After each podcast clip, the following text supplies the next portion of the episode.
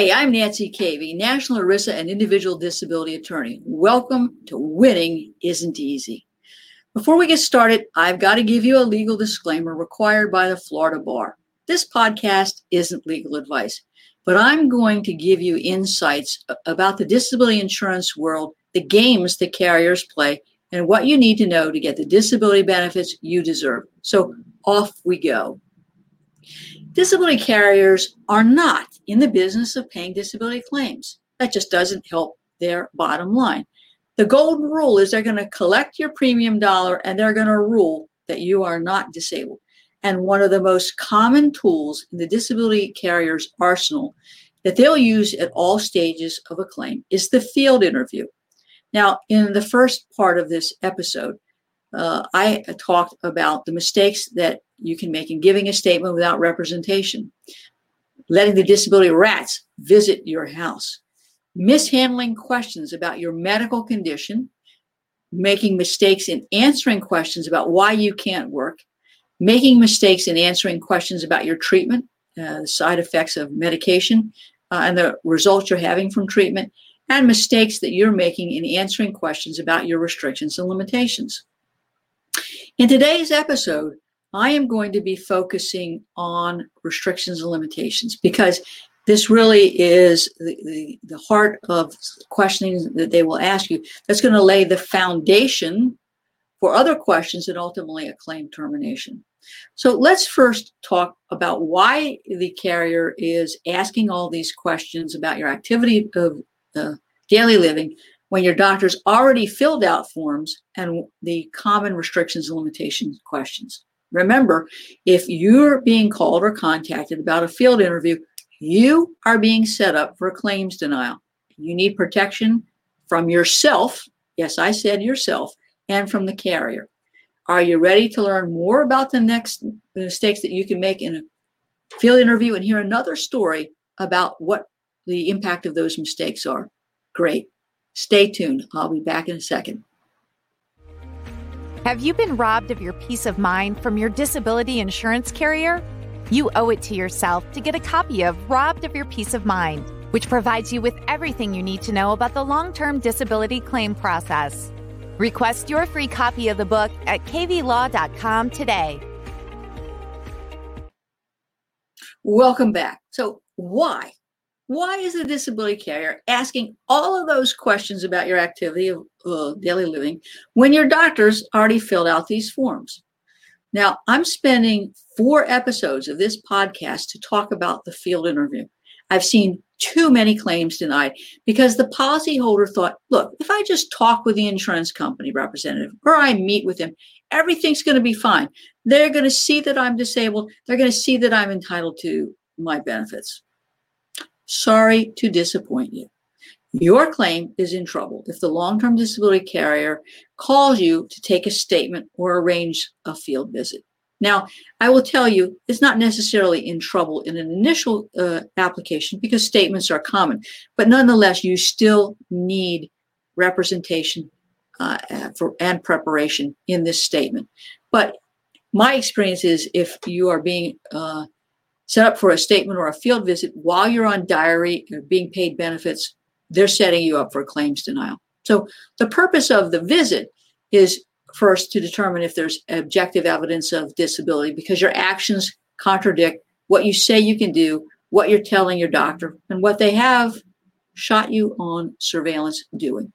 Now, they're also going to be taking this uh, statement because your doctor is relying on what you've had to say. And is rendering their opinion about your functionality based on what you've told them. And that opinion is faulty and unreliable because you misrepresented to the doctor what you can and cannot do. And they're taking this statement to prove that there's no causal relationship between your disability and your restrictions and limitations and your inability to engage in your own or any other occupation. They don't like the restrictions and limitations assigned by your doctor. They want to punch holes in those restrictions and limitations. Now, I want you to remember if you're at the uh, any occupation, I'm sorry, your own occupation stage, you have to prove that you can't do the material and substantial duties of your occupations designed by policy, not your job, your occupation. And if your job or occupation rather, is sedentary in nature, then they're really going to be trying to punch holes in those restrictions and limitations because they want to prove that you can go back to doing uh, some or all the material and substantial duties of your sedentary occupation.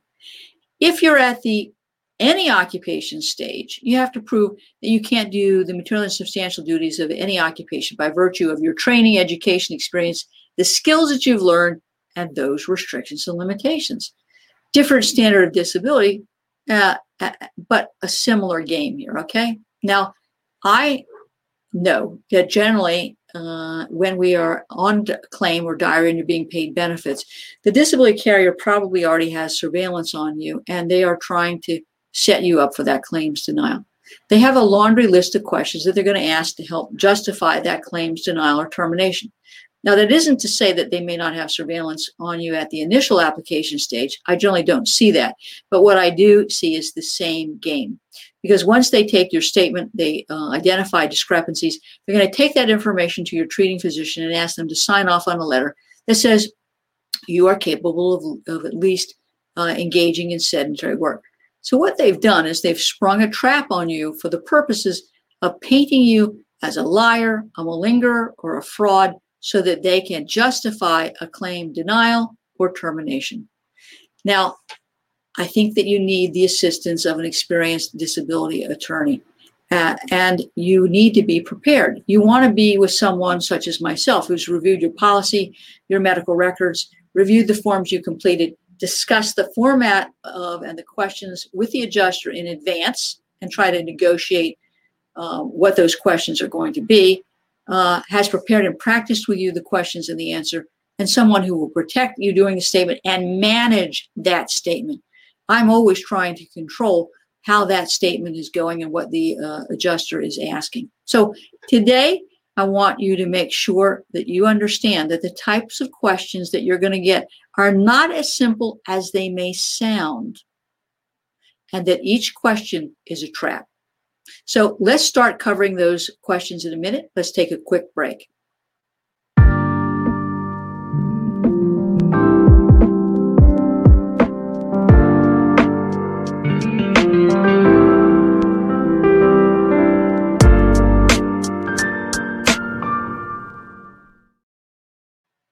All right, welcome back. Are you ready? We're going to be covering uh, mistakes number seven to, through 12. And these are questions that involve issues about restrictions and limitations. Now, the questions are going to be about sitting, walking, standing, lifting, bending, twisting, squatting, kneeling, pushing, pulling, reaching, climbing, balance, and the use of your hands. Now, these topics are pretty exhaustive, and you can spend minutes or even hours talking about each one of these issues. But Let's give you a quick overview. Mistake number seven is questions about your restrictions and limitations in sitting. Now, this is a crucial question. And I'm not joking. If your own occupation involves sitting, the carrier's game is to show that you can sit long enough on your rear end that you can do this job. If you are at the own occupation stage and your job is sedentary, the game is on. They want to show that you can sit at least six out of eight hours a day. Why? Because if you can do that, you can do sedentary work. And the same game exists if you are at the any occupation stage, because quite frankly, all they have to do is to show that you can engage in sedentary work and that based on the skills that you've learned, based on your experience, based on your training, there is some other mythical not real world occupation that you can do that requires you to do sedentary work so that voila, they can terminate your benefits. So the questions about sitting can include what's the maximum number of hours you can sit at one time? What's the maximum number of hours can you sit during the day? Now, there's a trap right there. They didn't ask minutes, they asked hours. That question is clearly misleading and designed to have you commit to hours and not minutes. And you can't give a hard and fast answer. I'm sure your ability to sit and stand depends on whether you're having a good day or a bad day, what you might have done the day before, what medication you're taking. Now, interestingly, that question doesn't ask do you have to alternate sitting and standing? What problems do you have standing that interfere with your ability to function? How long do you have to sit before you develop symptoms that interfere with your ability to engage in activities of daily living? So, how often do you have to alternate sitting and standing? And in fact, do you have to get in your recliner? Do you have to get in bed? Those questions are not asked. Regardless of the questions, I want you to qualify your answers so you're narrowing it in its scope into minutes and addressing your need to alternate sitting and standing. Mistake number eight standing. You're going to be asked, How long can you stand? But it might be, What's the maximum number of minutes you can stand, or what's the maximum number of hours you can stand? Big difference. What happens to you after you stand that length of time? Does your pain level increase after you stand for that long? And what symptoms do you have when you stand for that long? Now, interestingly, again, what they're not asking is your need to alternate sitting and standing, how problems stand interfere with your ability to function, how long you can stand before you develop symptoms that require you to change positions. Now, as I've said before, disability carriers use surveillance and they may have a picture of you doing something you say that you can't do. You may say, Look, I can only stand for 15 minutes, and they've got a tape of you standing longer than you said you could. They're going to argue that you have not been truthful to your doctor about your abilities, and they're going to question your doctor's reliance on your statements. So don't fall into that trap and make sure you're giving ranges good days, bad days, days you can do more. Mistake number nine walking. Okay. Well, we all walk. We all walk every day. We walk uh, sometimes around the block. We might walk in the grocery store. Um, so they may ask you, how much can you walk? How far can you walk at one time? How far can you walk before your pain level increases without defining the term pain level on a scale of 1 to 10? How does your pain level increase? What happens if you walk too far? Well, what is too far? They haven't defined that. They let you define that. I don't like that. How much walking do you do during the day while performing activities like taking your children to school? Do you take them out of the car and walk them into the school? Do you go to the grocery store? How far do you walk in the grocery store? Or how much walking do you do from the parking lot of your doctor's uh, um, office into the doctor's office? Do you uh, spread your walking around? Um, in other words, um, do you um, one day walk a lot in the grocery store and then the next day uh, uh take a walk in the park? Um, so they're trying to figure out whether or not you are or how you're scheduling your walking and how you may spread it out. And back in the days when people walked in the mall, they may say, Well, how far do you walk in the mall? Uh, they may ask you, but rarely do they, Do you sit down when you take a walk? And here's the killer question Do you walk with a limp? How often do you walk with a limp? I promise you, I promise you, they will have a picture of you walking without a limp when you said that you limp all the time. Okay. Do you need a cane or an assistive device? If you say I use it all the time and they have a picture of you not using it all the time, you have you are causing them to question your credibility. When you go grocery shopping, are you hanging onto the cart, or do you have to use um, uh, uh, the cart, uh, the electric cart? And if so, how often? And again, they're trying to catch you. If they ask you those kinds of questions, my little radar antenna are buzzing because I think they've got surveillance of you. Do you carry things when you walk? Well, of course you do. If you're a woman, you got a purse. Okay. Um, so, if so, how heavy? Now, some purses can weigh, you know, less than a pound, and some of them look like a suitcase. So, you have got to make sure that you understand that ultimately this is not only a question about walking, but a question about lifting. Now, I want you to think about these questions and your answers so that you can explain what you can and cannot do. You can also need to be uh, able to explain how your pain and medications impact your activities, and you have to explain good days and bad days. As I've said, never say never. Don't say I never walk. I never walk more than a block. I never fill in the blank they will have a picture of you doing what you said you never did. And you also should never say always. Don't say, I always use a cane. I always walk with a limp. I always fill in the blank. I promise you that they're going to have a picture of you doing what you said you, uh, not doing what you always said you did. Okay. So ranges, good days, bad days, no absolute answers that they can hang their hats on. All right. Let's take a quick break. Are you a professional with questions about your individual disability policy? You need the Disability Insurance Claim Survival Guide for Professionals. This book gives you a comprehensive understanding of your disability policy with tips and to dos regarding your disability application that will assist you in submitting a winning disability application. This is one you won't want to miss. For the next 24 hours, we are giving away free copies of the Disability Insurance Claim Survival Guide for Professionals. Order yours today at disabilityclaimsforprofessionals.com. Welcome back to Winning Isn't Easy. You didn't know that there were so many mistakes that you could make uh, in your disability claim when the carrier calls asking for a field statement. But we're not done. We've got a lot more to go. Mistake number 10 is questions about lifting, carrying, bending, and twisting. Now, I gave you a little hint about that earlier. They like to ask broad, open ended questions that are hard to accurately answer, but can be traps.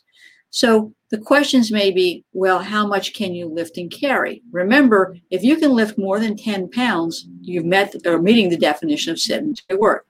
They may ask you to give an example of something you can carry without being uncomfortable. What on earth is that question? That is like so open ended.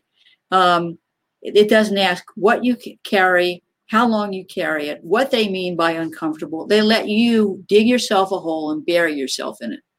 Now, have you lifted more than 10 pounds? Of course you have. Most people lift gallons of milk, they're at least eight pounds. Um, if you have young children or grandchildren, unless they're an infant, they probably weigh more than 10 pounds. So you probably have lifted 10 pounds. And if you say no, well, you cause yourself some trouble. But if you say, I might occasionally lift 10 pounds, or on a good day, I might be able to lift 10 pounds, uh, but I will pay for it the next day. And the, and the range of what I can lift is this to that. Okay. Now, again, I think the real issue here is frequency of the lifting that you're doing and the consequences that you pay for lifting. Now, the questions that I just reviewed don't ask you how much you can lift without having symptoms how much you can lift repetitively, how much you can lift repetitively without having to stop. Uh, and of course, that question doesn't take into consideration real life lifting situations in the workplace. And again, your answers are going to be compared with that surveillance tape. If they catch you lifting more than what you say, they're going to say, Gotcha. Your answers are going to be given to the doctor. And they're going to say, Look, they say in their activity of daily living form that they can't lift 10 pounds. We've got a picture of her lifting 15 pounds. Um, do you agree that they could work at a sit down job, uh, even with lifting up to 10 pounds, 15 pounds? Well, the answer, of course, is going to be yes. But here's the other intangible. Well, no, actually, it's pretty tangible. What you can lift and carry depends on the size of the object, its weight, whether you're lifting it off the floor, lifting it off the table, um, how many times you lift it, whether you've got to bend, twist, lift, and squat. Okay. So remember, uh, if you're asked about these bending and squatting issues, uh, the the question again is going to be, for example, uh, do they have a picture of you picking up a case of beer out of the uh, grocery cart, lifting it up? Well, so you bent over, you picked it up, and you lifted it up, and then you twisted to put it over your trunk and then you bent over and you put it in the trunk. Well, they've got you here, twisting, bending. And if you say you can't do it and the picture says that you can, well, you're in trouble. So again, no absolute answers here, ranges and estimates. Make it clear that you can may be able to do it on a good day, that you have difficulties doing it, that you pay the price. All right. Mistake number 11 squatting and kneeling. Now, they may ask, are you able to squat to sit in a chair or to the floor? You use the toilet, don't you? So, of course, you can squat. Um, that's a really um, bad question. But the next question is going to be uh, Can you, do you have any symptoms? They may ask you that. Generally, they don't. But if they do, what are the symptoms that you experience? Do you need assistance from someone or hold on to something to get up from a squatted position? Okay, so let's say you're in the grocery store and you need to get something on the bottom shelf. Are you going to bend? Are you going to squat? Are you going to do both? Do they have a picture of you doing that? If they're asking you that kind of question, the answer is probably yes. Now they may ask you, can you kneel? What symptoms do you experience? Do you what do you need assistance? Now, for those of us who are churchgoers, you are in church, you pull out the, uh, the prayer bench and you kneel to prayer, to, to, to say a prayer. So, of course, you're able to squat, but it may hurt like the dickens to squat. So, again, these questions are designed to see whether or not you are being consistent with what it is you're telling your doctor, what you say you can and cannot do. Now, for those guys out there, and I don't mean to be sexist, but a lot of my clients like to wash their cars. They take pride in the appearance of their uh, car and they'll kneel to clean the hubcaps. Or some people are gardeners and they'll squat or kneel to pull weeds or plant flowers. Amazingly, the long term disability carrier is going to interpret those activities as the equivalent of work activities. So be truthful. Tell them, yeah, you know, I washed the car. It was a nice sunny day. I was having a good day. I took my pain medication uh, and I washed it and I bent and I kneeled. And it's a shining gleaming, beautiful car. But you know something? My back hurts like crazy. And I had to go in, take a ton of pain pills, and I went to sleep. And I hurt the next day and I couldn't get out of bed. Okay. Mistake number 12 the use of your hands. Now, this is crucial. It's crucial for a number of reasons. Let's say you are engaged in an occupation that requires bilateral manual dexterity, like typing. Let's say your claim involves a herniated cervical disc with pain radiating down into your arms, or you've got carpal tunnel.